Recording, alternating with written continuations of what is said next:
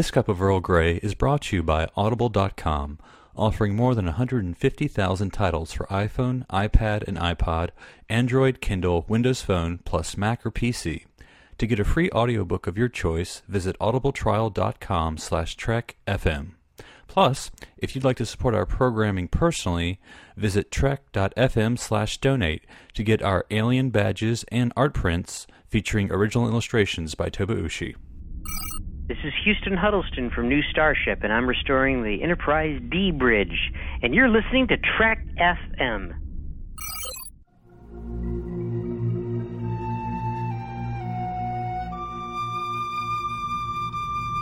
Tea Earl Grey hot.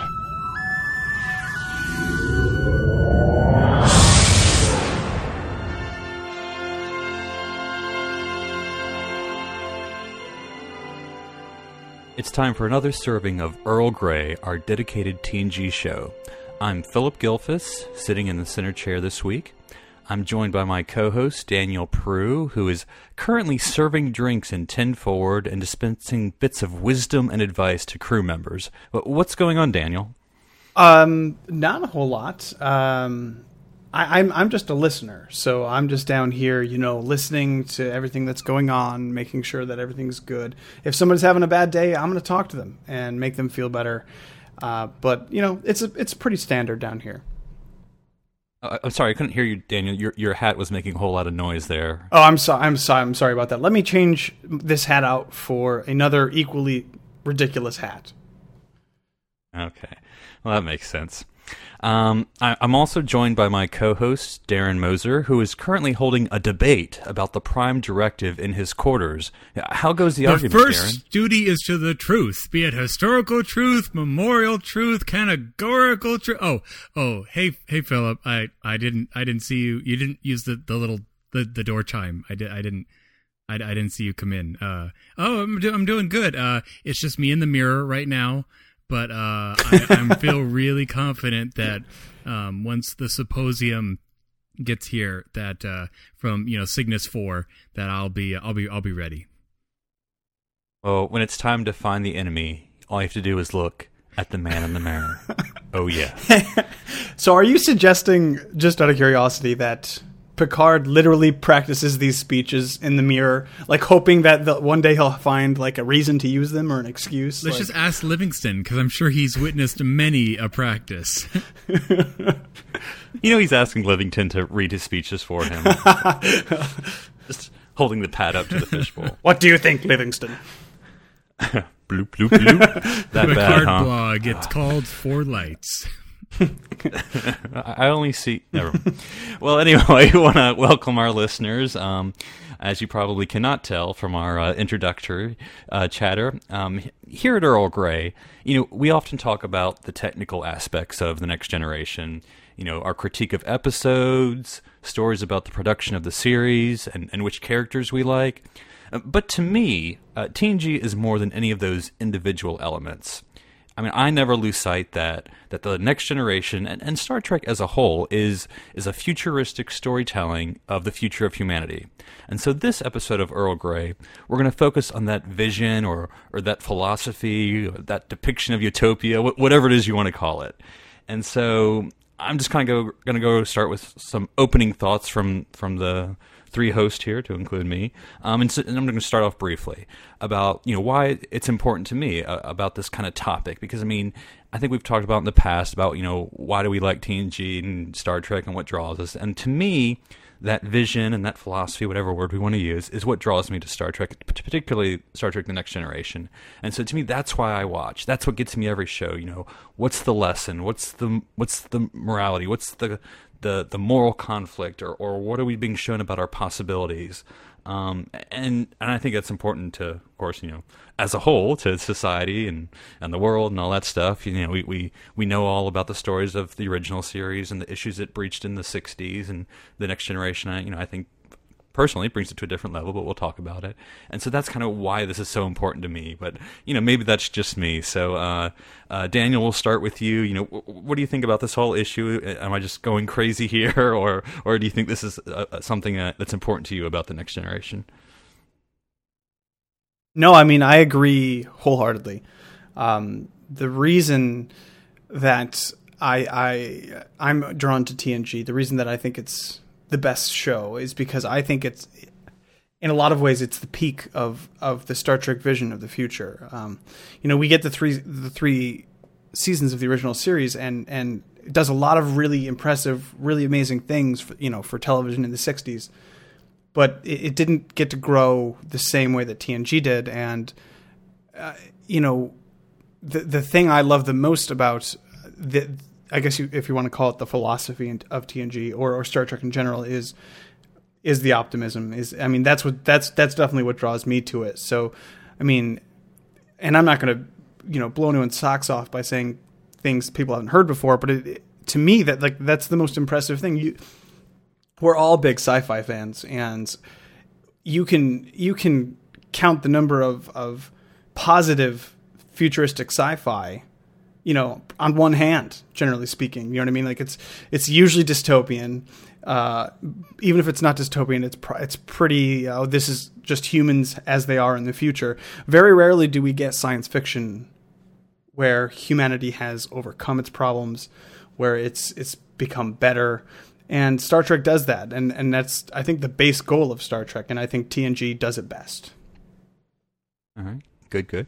What, what, about you, Darren? Are you uh, on board on this happy train, or do you have any other thoughts? No, I, I definitely concur. I, I, feel one of the aspects of TNG in the you know philosophy department is almost its timelessness. Uh, not that every aspect or every topic they approached, you know, has the same weight, but there are definitely many where even today it almost has a, mo- a more resonance than it did you know in the in the late 80s when it was written. Uh, i think of the speech captain picard gave in the drumhead where he's speaking about you know the the first link of the chain being forged, the first speech censored, the first thought forbidden, the first freedom denied, changed us all irrevocably the first time any man's freedom is trodden on, we're all damaged. And just those words, so wonderfully written and so eloquently delivered by Patrick Stewart,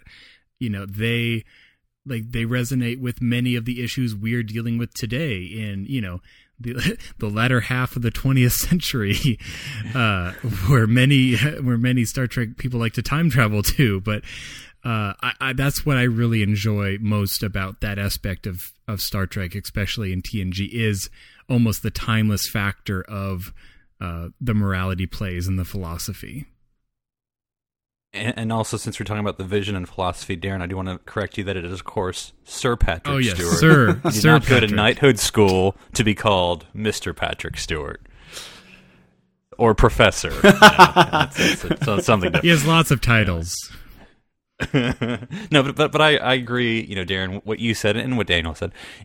Obviously, and again, this is sort of preaching to the choir. Anyone who is familiar with Star Trek, which hopefully you are listening to the show, um, about the ability for Star Trek to take modern issues. It doesn't matter whether it was the '60s or the '80s or the '90s or the 2000s, and kind of create this futuristic debate, like you talked about in the Drumhead, but make it relevant. I mean, here we are in 2013, and some would say the just speech you just quoted from Drumhead may be very you know applicable to today.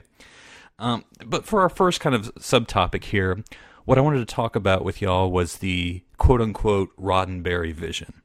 And you know when I say that phrase, Daniel may think of something, and Darren may think of something, and our listeners may think of something. So I'm going to attempt to to give it a definition, and you can agree or disagree, and we can talk about it. So to me, when I think Roddenberry vision, you know, Gene Roddenberry, of course, created Star Trek in the original series in the '60s, but I don't define it as one man. Like I don't think like okay, this is what just Gene thought, and then that's it. I mean, I, to me, it's it's something a little bit bigger than that. You know, all the various people behind Star Trek, whether it's TOS or TNG and beyond. And, I don't have the encyclopedia knowledge. You know, Bob Justman and and even Rick Berman when he continued on with, with Roddenberry as the exec producer of TNG and beyond. You know, whoever. But but at least I'm going to attempt a definition. Like you can agree or disagree. But basically, it's that in the future, humanity will have evolved over the need for conflict among ourselves, the need for money and possessions, and will unite to um, abolish disease and poverty and to seek out exploration to the final frontier and we'll seek to better ourselves. And I mean, to me, kind of the best um, definition. I'm kind of stealing this, paraphrasing it. Is Captain Picard, or excuse me, um, Commander Riker? What he says during First Contact, Star Trek First Contact, and, and Deanna Troi and Geordi when they're explaining to Zefram Cochrane about you know this is what's going to happen. And to me, that's kind of to me the Roddenberry vision.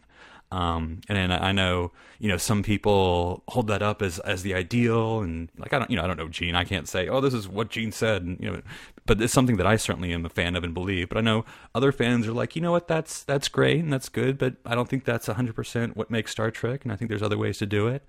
You know, I think there's, there's maybe a, a, somewhat debated like TNG versus DS9 and Roddenberry Vision, no Roddenberry Vision, and conflict. What's all that all mean? But anyway, uh, let's just talk about it. So, Daniel, what do you think about this Roddenberry Vision? You know, do you agree with it? Is it you know vital to Star Trek, or is there room for exceptions, or, or what do you think about this? Uh, as as your definition that you stated there, like kind of as like a like a mission statement for Star Trek, I totally agree with, and I think, and um, you know, I guess if we were to bring up Deep Space Nine, a lot of people would say that that quote unquote deviates from the Roddenberry vision the most. Um, but I still think that even Deep Space Nine follows the definition that you just gave. I do. Um, ultimately, I think that's th- that show, along with every other Star Trek show, does show a future in which humanity has overcome and continues to overcome and still is working towards overcoming any issues that that we encounter. Um, you know, you, you, this isn't gonna. This isn't obviously not the Roddenberry podcast, but this is the Roddenberry part of the podcast. Where, so I, I and I've made no secret about it. I don't think he he clearly is a um a better world builder than than like script writer or or you know what I'm saying? Like uh, he he his vision, quote unquote vision. I don't know, know if that's what it was, but his ideas or whatever we think of as as Roddenberry um, was brilliant. Clearly, I mean, we wouldn't be talking about a 48 year old television show right now if it wasn't. Um, you know, whether or not he was very good at the day to day stuff may or may not be true or, or whatever, but I uh, I appreciate that that influence that it especially on TNG specifically, that it had. And I think um, any future Star Trek, and I think this is a big problem that people have with the the Abrams stuff, is that it doesn't reflect that, or, or they feel like it doesn't reflect that kind of um, the mantra that that you just laid out for us from Roddenberry. It doesn't. They don't feel like it's. It's just a. They think maybe a, uh, a lot of criticism is that it's just a generic sci-fi thing, and that it's it doesn't differentiate. It doesn't show optimism in the same way that the '60s series did, or you know TNG did, or whatever. But uh, I do think that going forward, yeah, I mean, it, it's tough to do, but if you do it right, I think that's the best way to do it for sure and and again, I, this is just my point of view because I don't want to say like, oh, this is the point of view. This is what fans think. I don't know. This is what this is what I think, and you can take it or leave it. But but I always feel like the the rule, whether it was written or unwritten, because you know Gene ultimately, at least the first two seasons, at least, you know, edited everything. And, you know, not just because we talked with them last week, but, you know, Standard Orbit has done some um, good episodes. If it, listeners want to listen to Standard Orbit after you've listened to Earl Grey, they've talked about, you know, these are the Voyages book about, you know, what was going on behind the scenes with season one. But, um, to me, like the sort of credo was, look, Starfleet officers aren't going to argue among themselves because that's a, you know the conflict isn't there anymore. All conflict comes from outside. It comes from alien encounters. Like that's TOS. You know, we won't, don't want to see, which we did, but I'm just giving, you know, we don't want to see bigotry among Starfleet. That we did. We saw it with the um, Balance of Terror because we had the guy who was prejudiced against Spock because he looked like a Romulan. Um, but generally speaking, you know, they're not doing bad things. Starfleet people are. And you know, t- take this to TNG, and that's kind of kind of the same, right? You, same thing. All conflict comes from the outside, from aliens. And again, generally speaking, I'm sure we can think of exceptions, but I think and think DS9, you know, and and Daniel and I have had these arguments in the arboretum um, about you know what's going on there. But but I but I agree with you, Daniel, that to me, DS9 does have more conflict, quote unquote. I mean, I don't, I wouldn't say, you know, but anyway, at least the perception and, or reality of more conflict. But it does come from aliens. You know, it's not necessarily, you know, Sisko arguing with Bashir. I mean, they do argue, but you know what I'm talking about. They're not like bad people.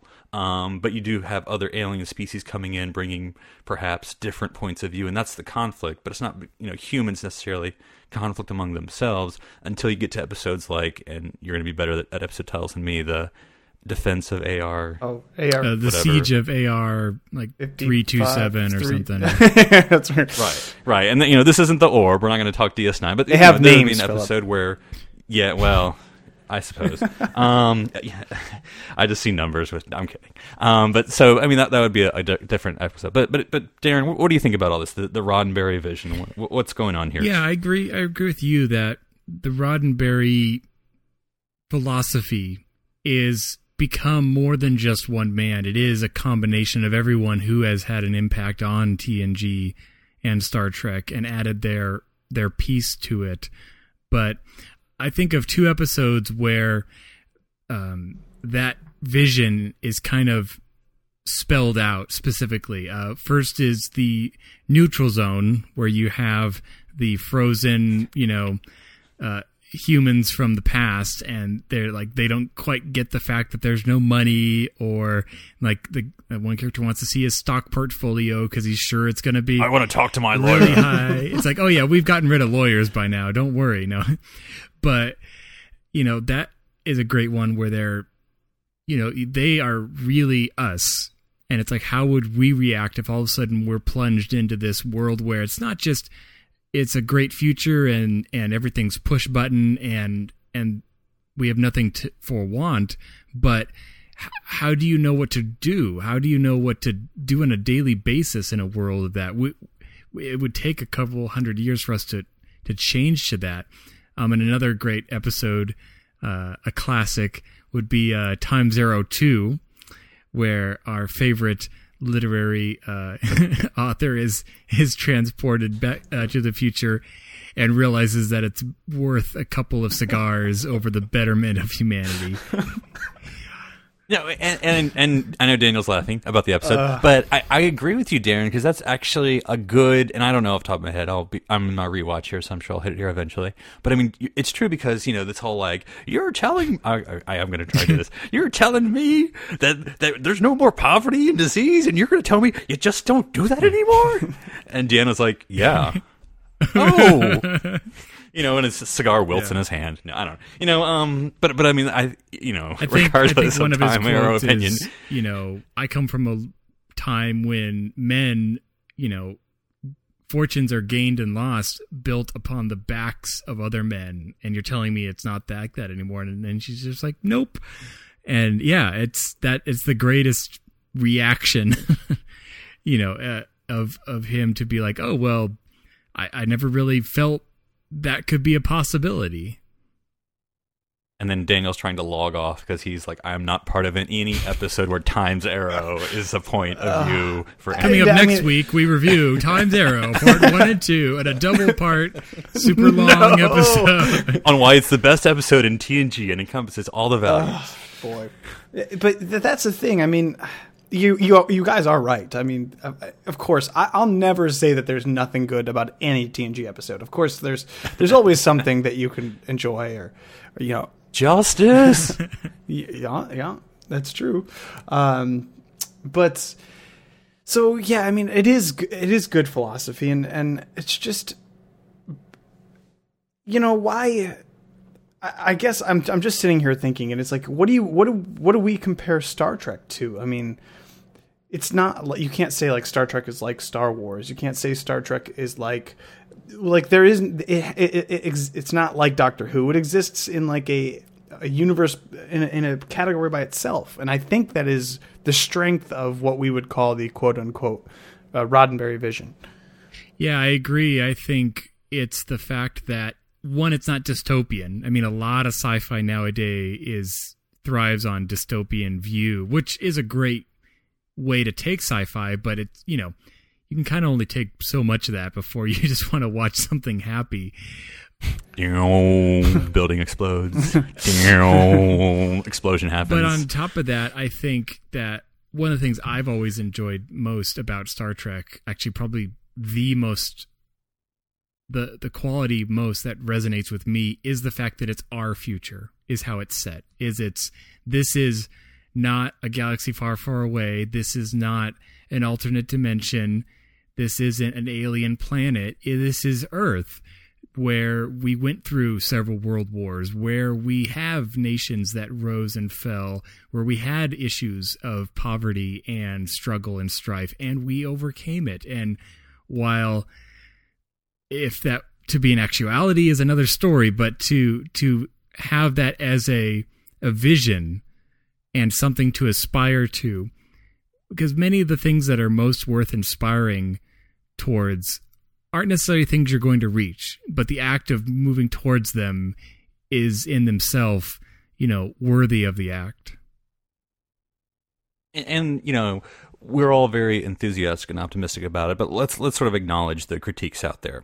Because, like, I mean, like, I like TNG and I love it. And I'm repeating myself probably, you know, for the morality plays and like to me, it's it's especially watching this as a ten year old you know, mm. hey, this is how you're supposed to live your life. And, you know, I was like, yes, that's awesome. That's, I mean, it's very inspirational and, and aspirational. Um, and so, you know, maybe if you're a 20, 30, 40, 50, 60 year old, you're like, I don't really need a role model. I'm, I'm good. I'm just watching for entertainment. But my question is this. Look the, the, the the critique as we all know of the next generation is like um you know everyone's perfect you know all this stuff. There's no conflict and and so let me throw this out. Do you think the Roddenberry vision, again, however I define it or however you think it is, do you think it, it's a straitjacket to the next generation? Or, as I like to think, or do you think like that's the whole purpose of the show? And I mean, if you don't like it, then uh, you know you probably don't like Next Generation. I can't force you to like it. Um, I think it's not a straitjacket, and I don't think that the characters themselves are perfect. I feel like it's more that the like they like we say the driving force has changed. Like the core value of the society has changed. Still, they're human. Still, they make mistakes. Still, they value the Federation and, you know, will eventually place that above other races in a time of war. You know, those are all still very human things. And if TNG loves to delve into what it is to be human, and I think that in itself does cause lots of conflict.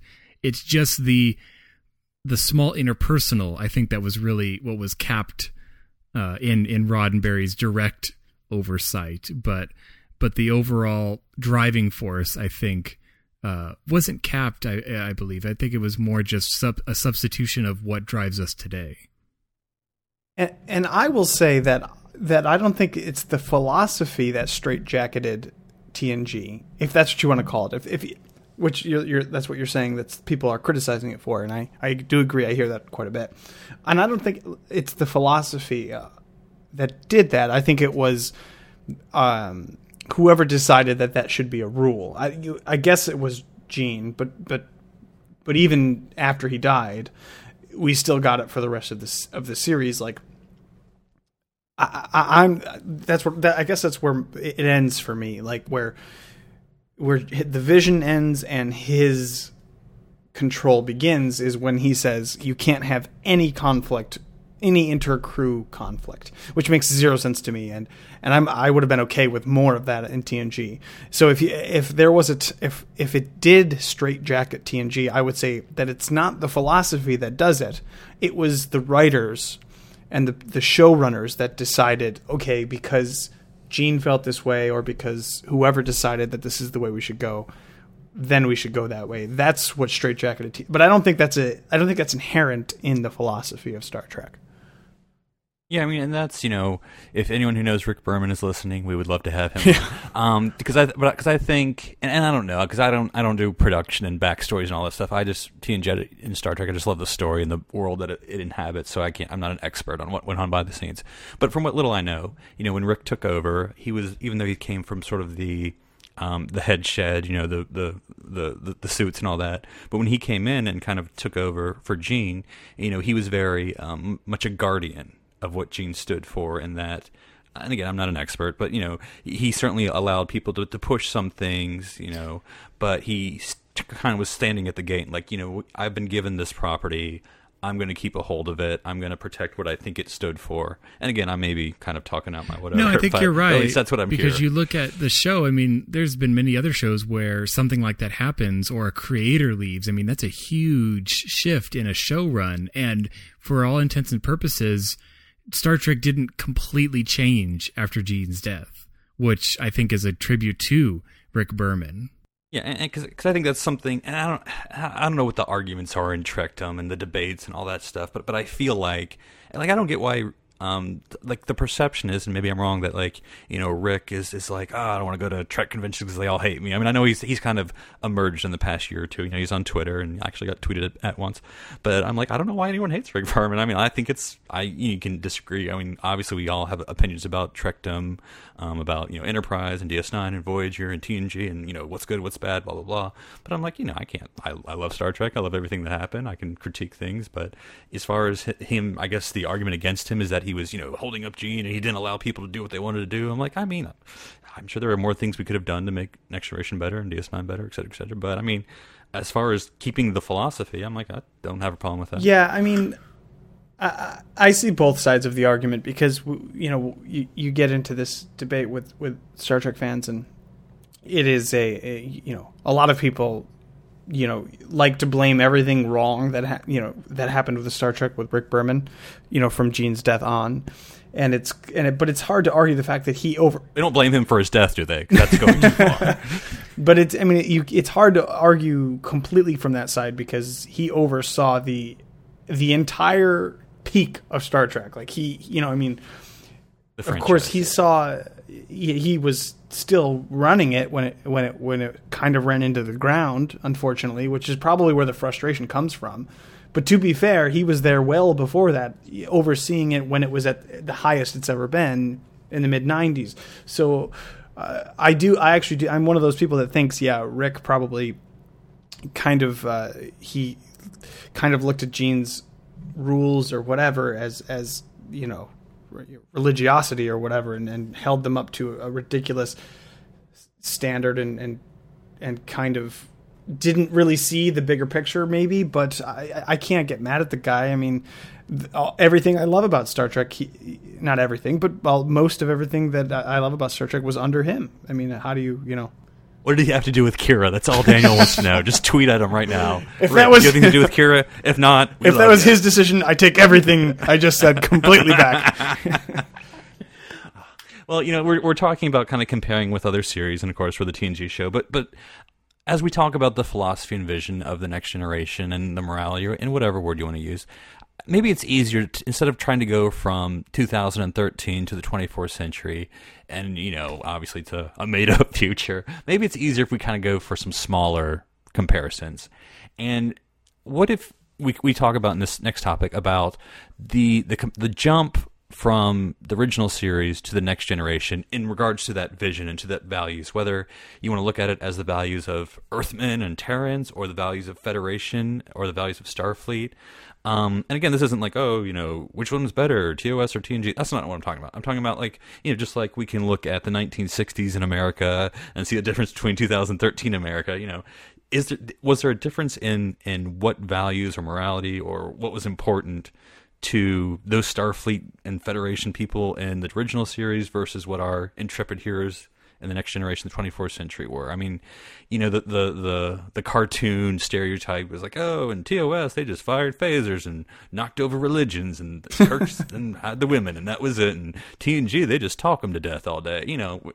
But I'm kind of opening it up to like Daniel. Do you think that there was kind of a? You, can you look at the the, the world and see like ah I can, I can see where some people grew over a few generations some different minds were opened or, or is it kind of like ah they're pretty much the same no i don't i don't think they're the same at all um, i uh, you know i'll be honest i'm i'm amazed that in tos you know please forgive me fans i know, I know some people will probably be upset um, tos is by by no means my favorite show um, I appreciate it. One week after Standard Orbit, and I was like, I'm I, done with them. I, I, don't, you know, I really do, I like it, and I appreciate it for what it is, and and and and I say that in basically previewing before I get to the point where I'm going to say that I watch TOS episodes sometimes, and I am blown away. I'm like, wow, this is 60s television. This is not something you see often. This is very forward thinking, very impressive, very, uh, you know, very smart people. Clearly,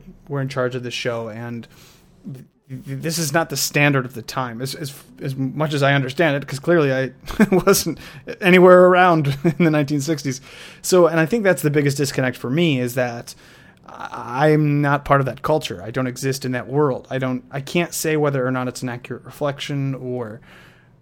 Um, but I was born literally a year before, a few months before TNG came out. So, and so this speaks much more to me personally.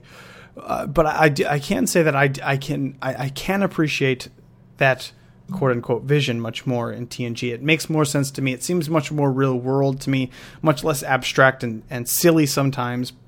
Well, but although sometimes it is, but I I and I think it is a I think there was uh, like a maturation of ideas between the, the 60s and the 80s when TNG came out. Like I think maybe they thought some things through. They got some different writers.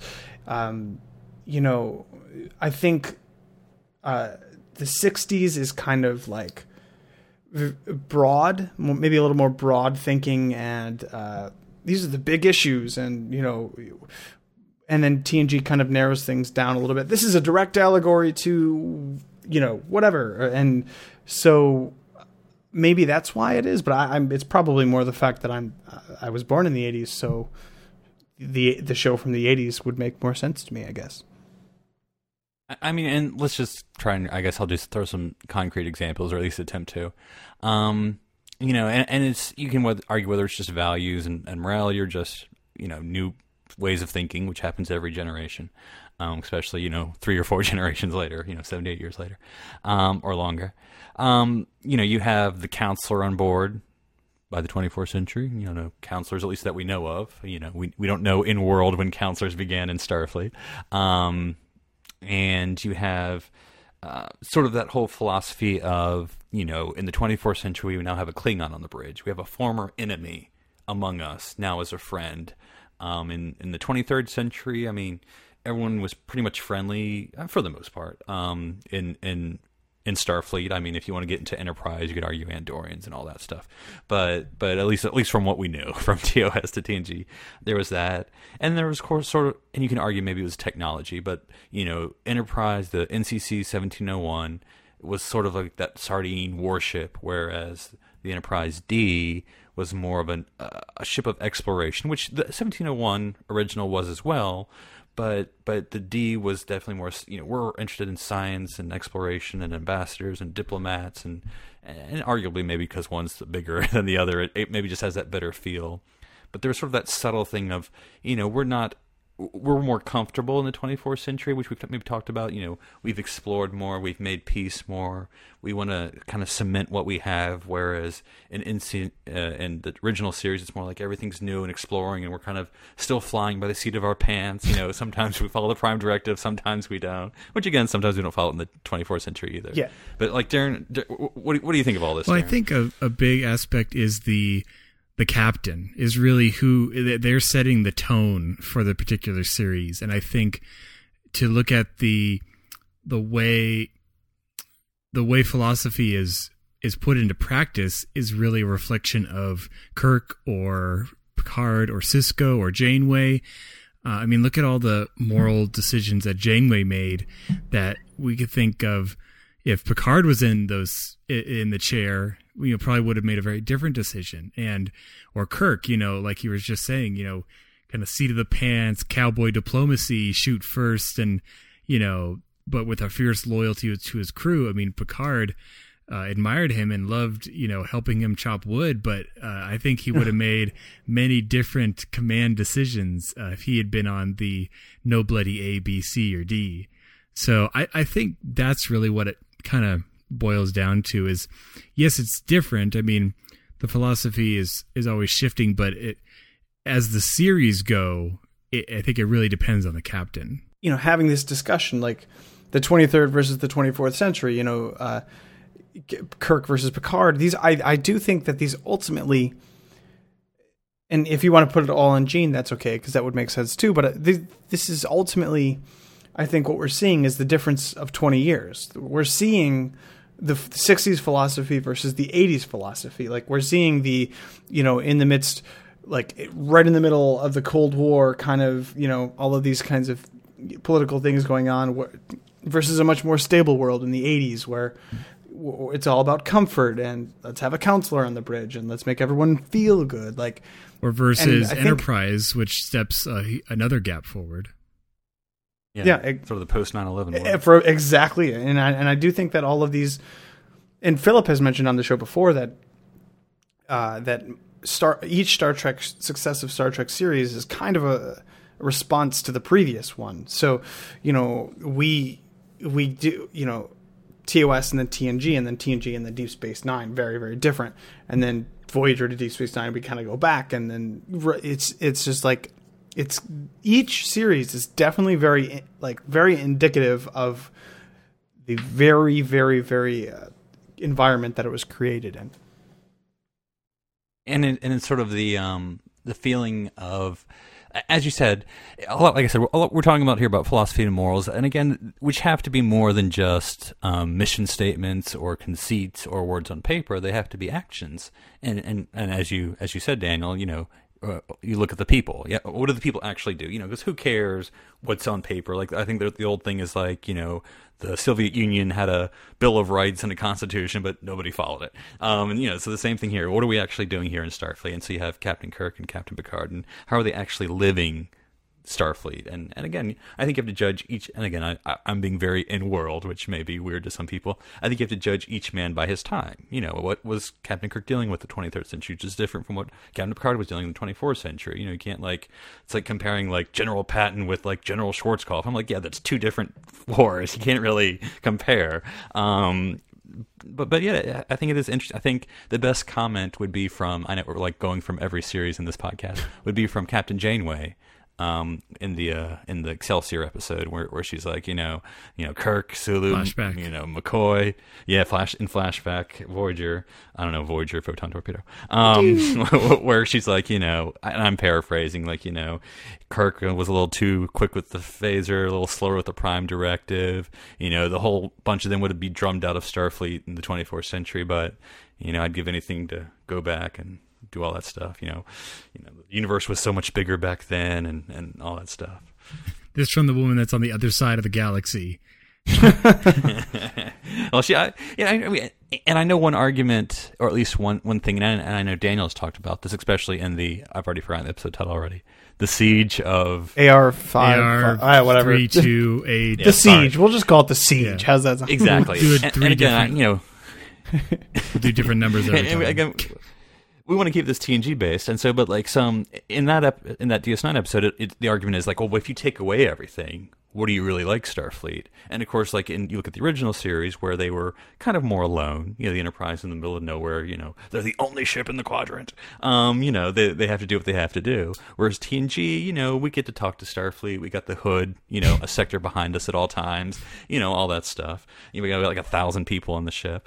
Um, you know, where do you think there were moments in, in TNG where comfort was sort of stripped away um, and we were able to see like you know is it just because we're comfortable that we're still can hold to these values or do you think there's moments where yep we still did it even though we may not have had all that comfort of, of, of that we usually have in TNG Uh, I, yeah, wow, that's that's a great question. Uh, a best of both worlds is the, the thing that pops off in my head.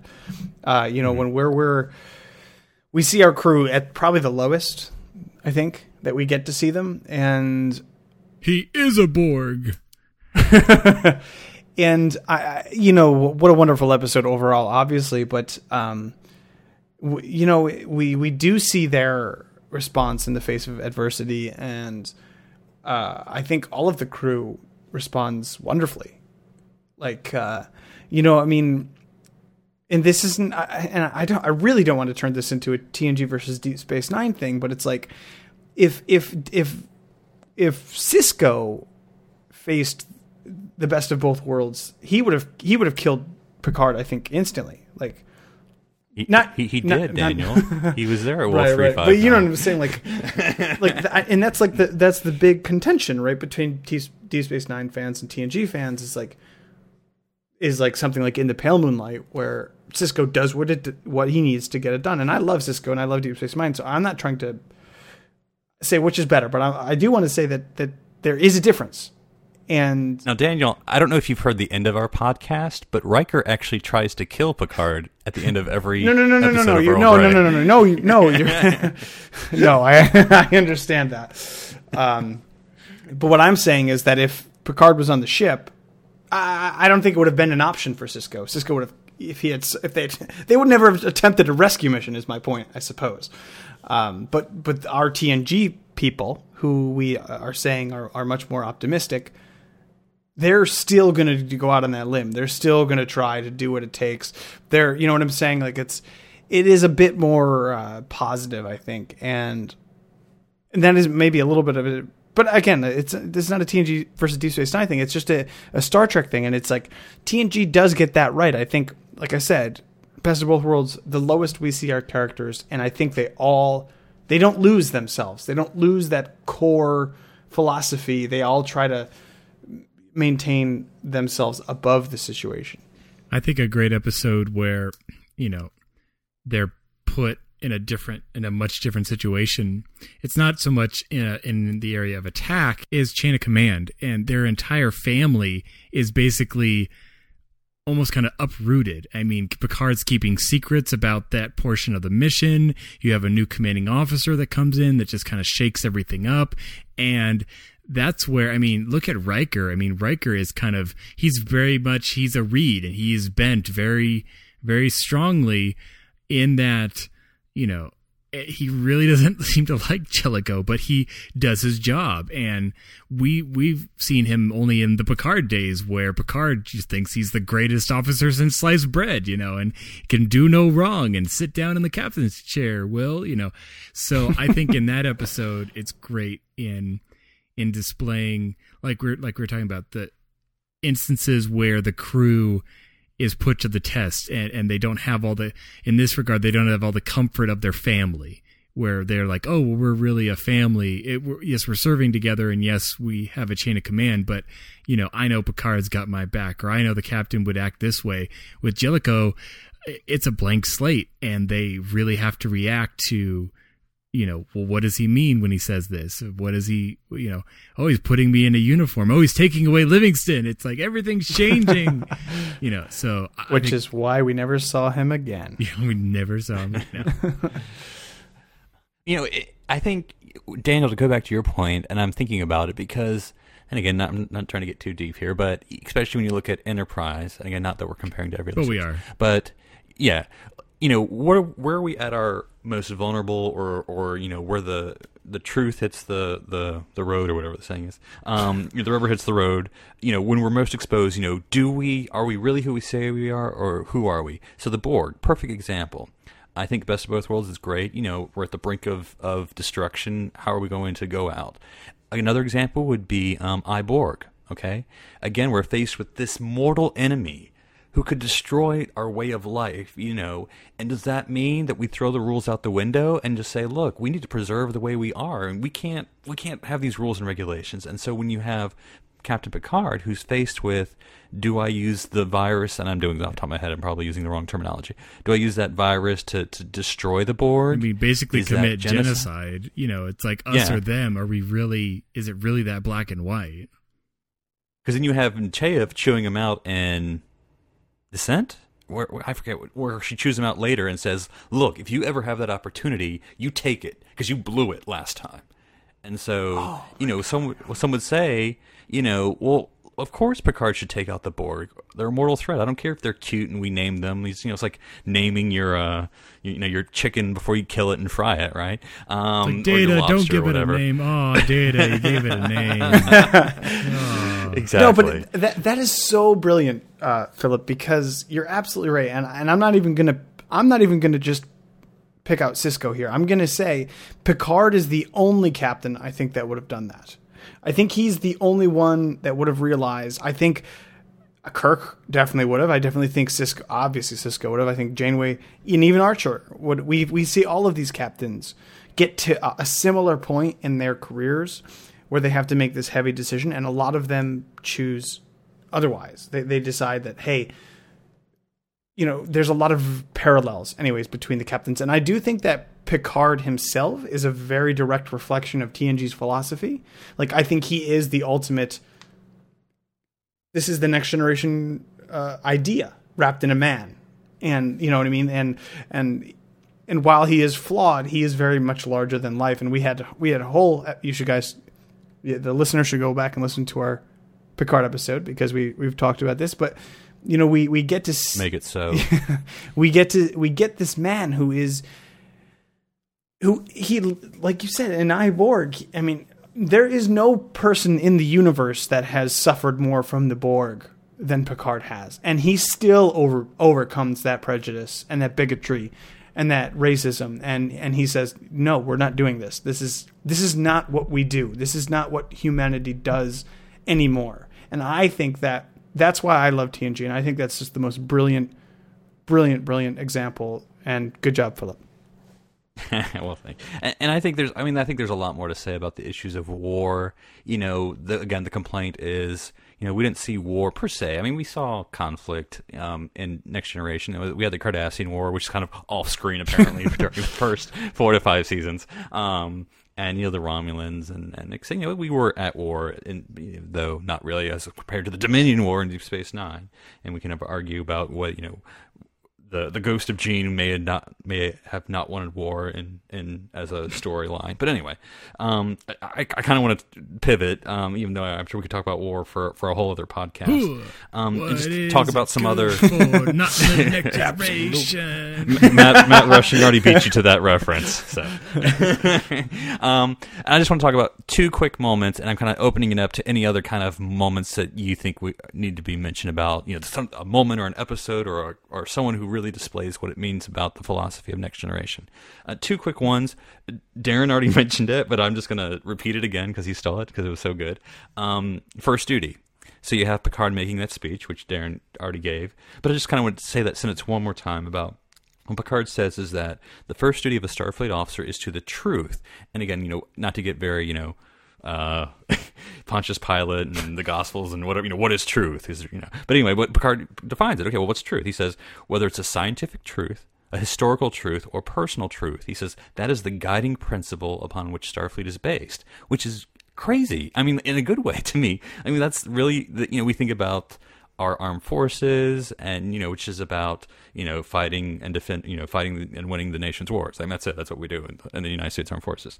But that Starfleet is is about truth. It's about scientific truth. It's about historical truth. It's about personal truth, whatever that means. And that's really that's what Starfleet is. I mean, that's I, I don't know if you all would agree that's what we see on screen, but that's crazy that it basically says like you know we don't care. We may be proved wrong in what we do but we're out to find the truth. And sometimes we may not like the truth but we'll just have to accept it as we do our missions about whether it's science whether it's about history whether it's about who we are as humanity. And i mean to me like you know if i ever got another tattoo because i already have one of the uh, the federation uh, of planets logo that would be that phrase that, that of what picard says because i think it's so crazy powerful in those however many words that is 20 words or something or less so, like that's crazy. You could you could do a whole like a whole teach a whole year on that phrase alone. Um the the yeah i mean exactly. And honestly, the you, the way when you when we were bringing up this point, I, I did want to bring up the, and this might be a little unfair, but the um, encounter at Farpoint slash All Good Things trial, which um, you know All Good er, uh, Encounter doesn't do many things right, but that trial is brilliant, uh, and it really sets the tone for the rest of the show. And and and then of course in All Good Things is wrapped up completely perfectly.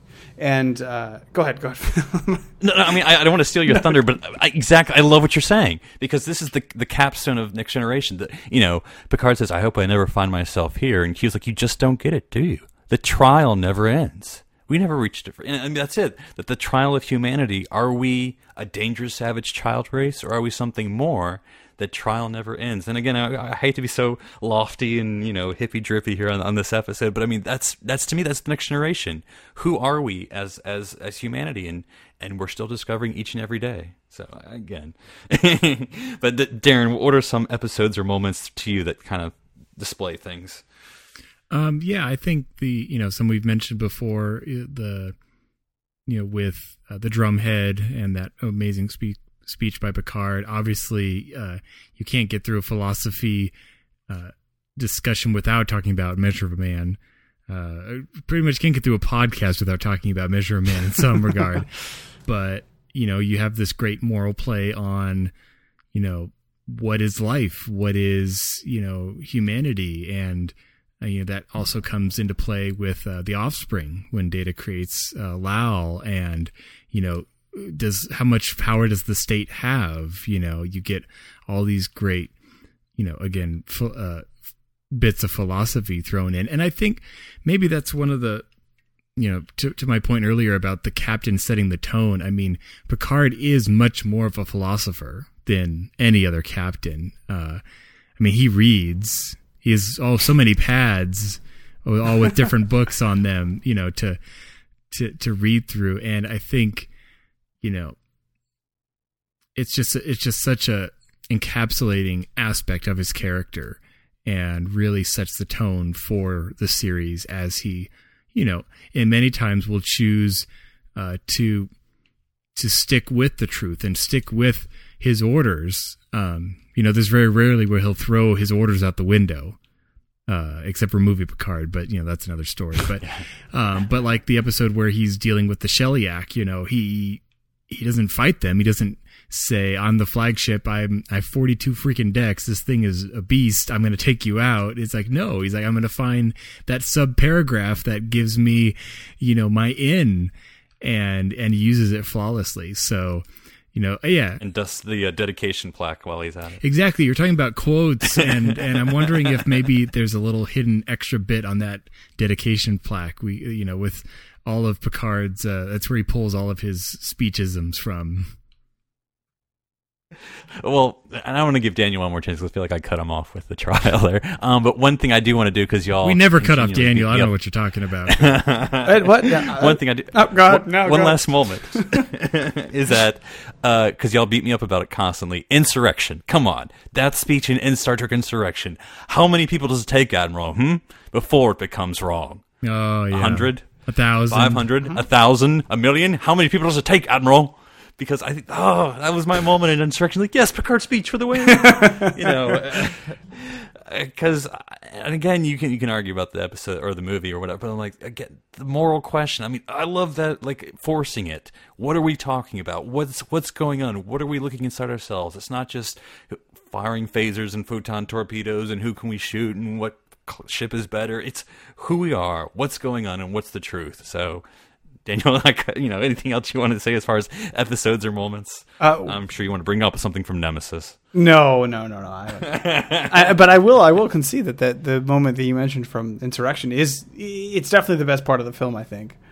Um, you know, with Picard, he, he's the best at these like kind of self-righteous, sanctimonious speeches, but, but he's always right. So I mean, you, you, you, and you can see that why people might like be frustrated or irritated or whatever, but or maybe turned off by it, but it's like we love it. We TNGers love it because we know he as a as a character, even though he's larger than life, he is the ideal. He's the TNG ideal of of he, he is like he's he's he's more reflective of the of the quote unquote Roddenberry vision than Kirk ever was. Not that Kirk, not that there's anything wrong with Kirk. It's just he lives in a different world. But the anyways, the reason I brought up the whole uh, encounter trial slash all good things trial is because I think that that completely is representative representative of uh, of TNG as a whole, and uh, it's it's a it's a brilliant little piece that they brought into the first episode, and I loved how they finished it out, and it's just like, yeah, humanity has this past, and humanity has these issues, but ultimately we are better than that. We are better than the sum of our parts. So, all right, thanks, Daniel. I, I, for the last topic here, and I know we're kind of going here. Um, how realistic is this vision? You, know, we've talked about the Roddenberry vision or or the, the optimistic vision and the philosophy, but like how realistic is it? You know, both Darren and Daniel have talked about the fact that, you know, here in the 21st century, most of what we see in sci-fi is dystopian, you know, whether it's zombies, um, or whether it's, you know, aliens invading, or whether it's, it's all that, you know, bad future, apocalyptic, you know, whatever, giant monsters fighting with giant robots, you know, which is cool. I'm, I'm not going to say it's not cool, but all these visions we get that's very, you know, negative. And Star Trek, what, whether it represented that '60s, you know, revolutionary counterculture spirit that continued into the '80s um, optimism. You know, but is it realistic? And and I'm going to give a, a quick quick uh, blurb here and let y'all talk. Um, you know, one thing that I was kind of looking forward to in, in Enterprise was okay, how do we get from you know World War Three, what we saw in Counter at Farpoint, right? Uh, what we saw the afterwards in World War Three, you know, no governments, you know, First Contact too, you know, no governments, no resistance, you know, to what we see in TOS and, and beyond. And so Enterprise, you had this prequel experience, but like. It, it, must have like happened. It was almost like this fifty year like magic period of like you know between first contact and like you know, Enterprise. Like, oh, we fixed everything. I'm like, how'd you fix everything? It's like only been like 50 years. I thought it was going to take a little bit longer than this. Um, you know, because if you look at that time period, everything kind of magically fixes itself pretty fast there. But you know, I would say that though for people who are like, oh no, the future's never going to be that perfect. People are always going to be terrible. You know, Babylon Five and and Battlestar Galactica. That's how people are going to be. We're not going to change that much. But like, the, re- the way Star Trek would explain it is, in my opinion, you can say I'm wrong, is that it took a world war, like the nuclear decimation, just basically start from zero, and that's how we rebuilt ourselves. You know, first contact and the whole speech in Star Trek, first contact about about how we all came together.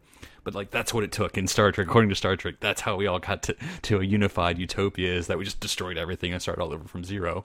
Well, here in 2013, I certainly hope that doesn't happen in real life. you know, I hope we don't have billions of people dying. We have to start from zero. I somehow hope we can, you know, go from where we are now. So, but let me open it up, Daniel. You know, that 24th century vision is that is that something that you think can happen in by the the real 24th century, or or do you think it might take a little bit longer than that until that 29th century when we get the uh, mobile holographic emitter? Wow, uh, that that is a tough question. Um, undoubtedly, I, I, I fall on the side of yes. I this is what I want. This is what I think will happen. I actually, without getting too far into it, um, I do think as a species we're probably heading towards one of two uh, possibilities, where uh, World War Three is actually one of the possibilities, and continued existence is the other. Um, so you know, I hope it's not going to take that World War t- for us to learn our lessons because I, it, it's tough to see a, a, scenario in which anybody comes out of that okay. Um, but you know, you you do mention that that there is a fifty year span of time between what we know would happen in World War Three and and First Contact or, or beyond, how we fix everything. And uh, I, I do think that maybe, and I hope it's not true. I don't want it to be true. Um, I don't know. I am optimistic. It's hard for me to say because I, you know, we're, we're, talking about optimism in Star Trek, and I think a lot of the reason that I'm optimistic about the future is because of Star Trek. So it's hard for me to say if I'm optimistic of the future without it. It's kind of circular. So I, I hope that we can achieve it. Um, I think that things are getting better, uh, despite a lot of people's views of looking at the world. And I think that things will continue to get better. And I think as long as people try to make things better, and as long as you know we're heading in the direction we're heading, I actually think we're going to be okay. I think it's definitely possible. I'm going to say that. Yeah. All right, thumbs up from Daniel. What about you, Darren? Is this is this vision r- realistic, or is it just a crazy former World War II pilot's crazy imagination? No, I, would like to think it's uh, it's possible. I, I do think that you know get to the to the half question there of what could have caused that shift i think yeah i think that world war 3 is probably the the largest factor not not necessarily for the reasoning of how many people died but more because of i think one of the largest factors and if you look at it on a macro level of society one of the largest factors in the continuation of suffering and of hate and of things like that is it being passed on from generation to generation. And, and you you have generations that are taught oh well we don't associate with these kinds of people or we don't like this group. And if you have this world war that's the way i kind of see it going down is okay you wipe out two-thirds of the population and literally everyone who's left is just like forget it there's not enough time to to fight over these things, but also there's no one to teach the next generation on who to hate because they're all gone. You know, they've been fighting. So again, that's just, you know, that that makes a lot of sense to me like that it could be something along those lines that causes this change or at least kicks it forward into something that could happen in 50 years instead of, you know, several several generations. But uh, but yeah, I think I have the same kind of circular logic as Daniel as as man, as a fallen being that you know the whole the hardest part to get by is the whole you know you're basically asking humanity to change human nature which is very very difficult to do but i think that doesn't preclude us to imagining and believing and trying to change i think once you stop trying to change humanity to something better to a vision like that then you've kind of missed the point and you're and you're now you're definitely heading down that fork in the road where we're going to hit, you know, a dystopian society. So that's that's the way I look at it, and I believe, you know, that yeah, since Star Trek has inspired me to to look towards that future that that is our future it can be our future we can use technology we can overcome these you know what will seem like petty things you know in the future and hopefully we'll be wise enough to pass on better knowledge to our children. It reminds me, and I, I don't know why we can only find not the best quality episodes to prove our points, but it reminds me of, and I'm blanking on the name, the second Q episode um, with Riker, um, where Picard is quoting Hamlet to Q, where and I, I, can't that's not off the top of my head i'm not even going to try but where where hamlet is ta- basically being sarcastic about humanity oh yeah look at man what a piece of work is. man uh, is. exactly yeah. but where picard says look where hamlet is being sarcastic i'm being truthful. And q's like are you re- are you kidding? That's really what you think humanity is? You must be ridiculous. Picard says well no but i think that's what we can be and what we will be. And you know, again not to be cheesy but it, but the the quote i think and i'm probably going to mess it up. The quote from martin luther king is that the the moral arc of history bends towards justice. And that you know that's where we're at least hoping that's where we can go and you know it may take us a while to get there whether you know in whatever category you want to talk about um, but that's kind of where we're going so i agree with all three of or all two of you that we have drunk the synth the kool-aid when it comes to Star Trek. Can't use that title. That, we already uh, used it. we copyrighted it ourselves. So anyway, but it's it's been interesting talking about the the vision and the philosophy of the next generation today. But this is just one of the many topics we've been talking about on Trek.fm this week. Here's a quick look at what else you may have missed on the network. Previously on Trek.fm, Standard Orbit. The unmade Starfleet Academy movie. You know, even even on paper. Okay, do we want to do the the script which was written by the guy who wrote Star Trek 5, or do we want to do the script which was written by the guy who wrote Star Trek 2? Earl Grey. The ships of TNG. Oh no, it's one ship that splits into three parts, just like the D is one ship that splits into two parts. It's not a Voltron, it's it's one ship. and Al formed the saucer. The orb.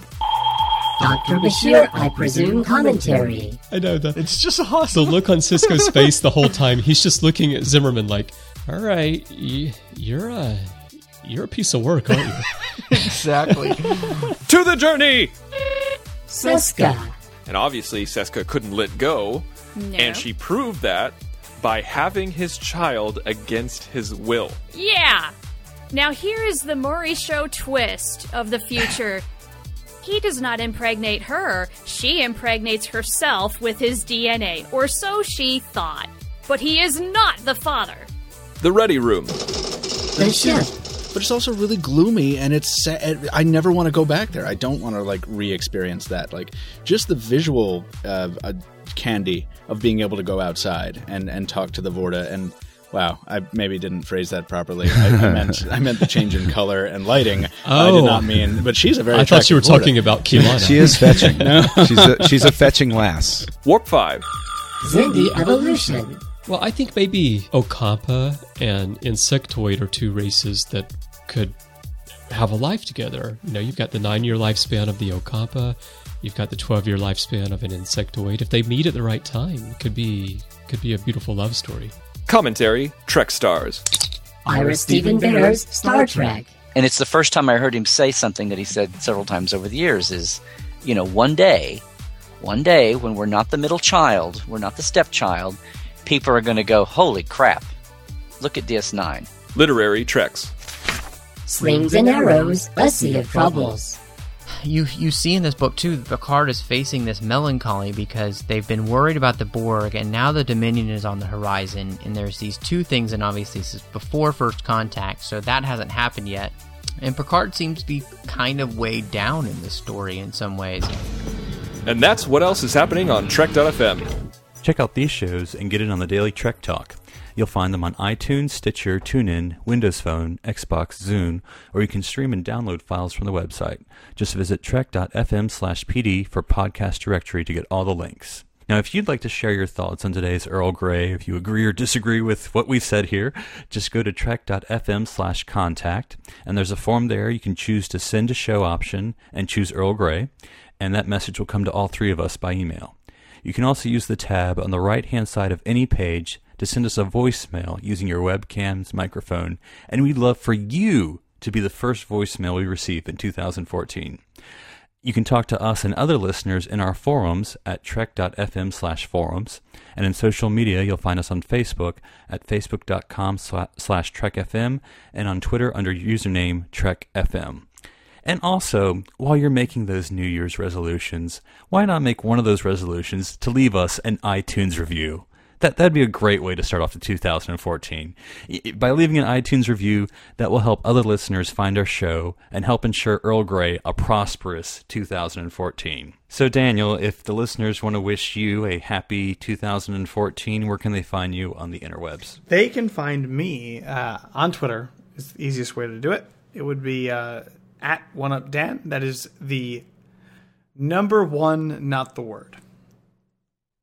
And Darren, if the listeners want to thank you for all we, you've done here editing Earl Grey in 2013, where can listeners find you on the interwebs? Well, in 2013, you could find me at uh, Dr. Sci-Fi, but in 2014, you'll find me at Dr. Sci-Fi. That's D-R-S-C-I-F-I. Still Dr. Sci-Fi. Uh, not changing for the new year, but I do have some other resolutions. Uh, but you can also join me on my website, which is drsci-fi.com.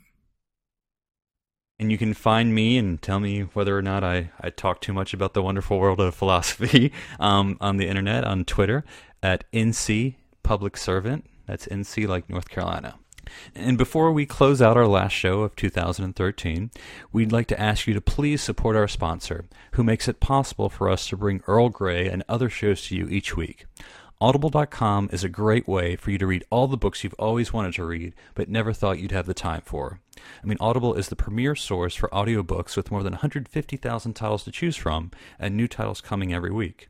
From classics to current bestsellers, Audible has something for everyone. There are many next generation books available on Audible, including two books which I have both read and would be excited to actually listen to being read. One is The Devil's Heart, read by Gates McFadden, Dr. Beverly herself and Q in Law, read by both John de Lancie and Majel Barrett, because they Q in Law walks on a story. Very good. Um, as a Trek.fm listener, you can get a free audiobook of your choice along with a 30 day trial to see just how great Audible is. So give it a try today and catch up on all those classic books you've yet to read or that latest novel from your favorite author as well. Just go to audibletrial.com slash trekfm and sign up today. Again, that's audibletrial.com slash trekfm, and we thank you and Audible for supporting Earl Grey and Trek.fm. Also, you can help us continue to bring Earl Grey to you in 2014 each week by getting your alien badges and art prints featuring original illustrations by Toba Ushi. You'll find them at trek.fm slash donate, and your support helps us pay for the cost of production, hosting, and bandwidth that's needed to bring the show to you each week. So thanks everyone for listening. I'm off to ignore my family for the holidays and instead watch some great Next Generation episodes. So on behalf of Daniel and Darren, we here at Earl Grey wish you a Merry Trexmas and a Happy New Year. Make it so. Engage. Live long and prosper. Fire.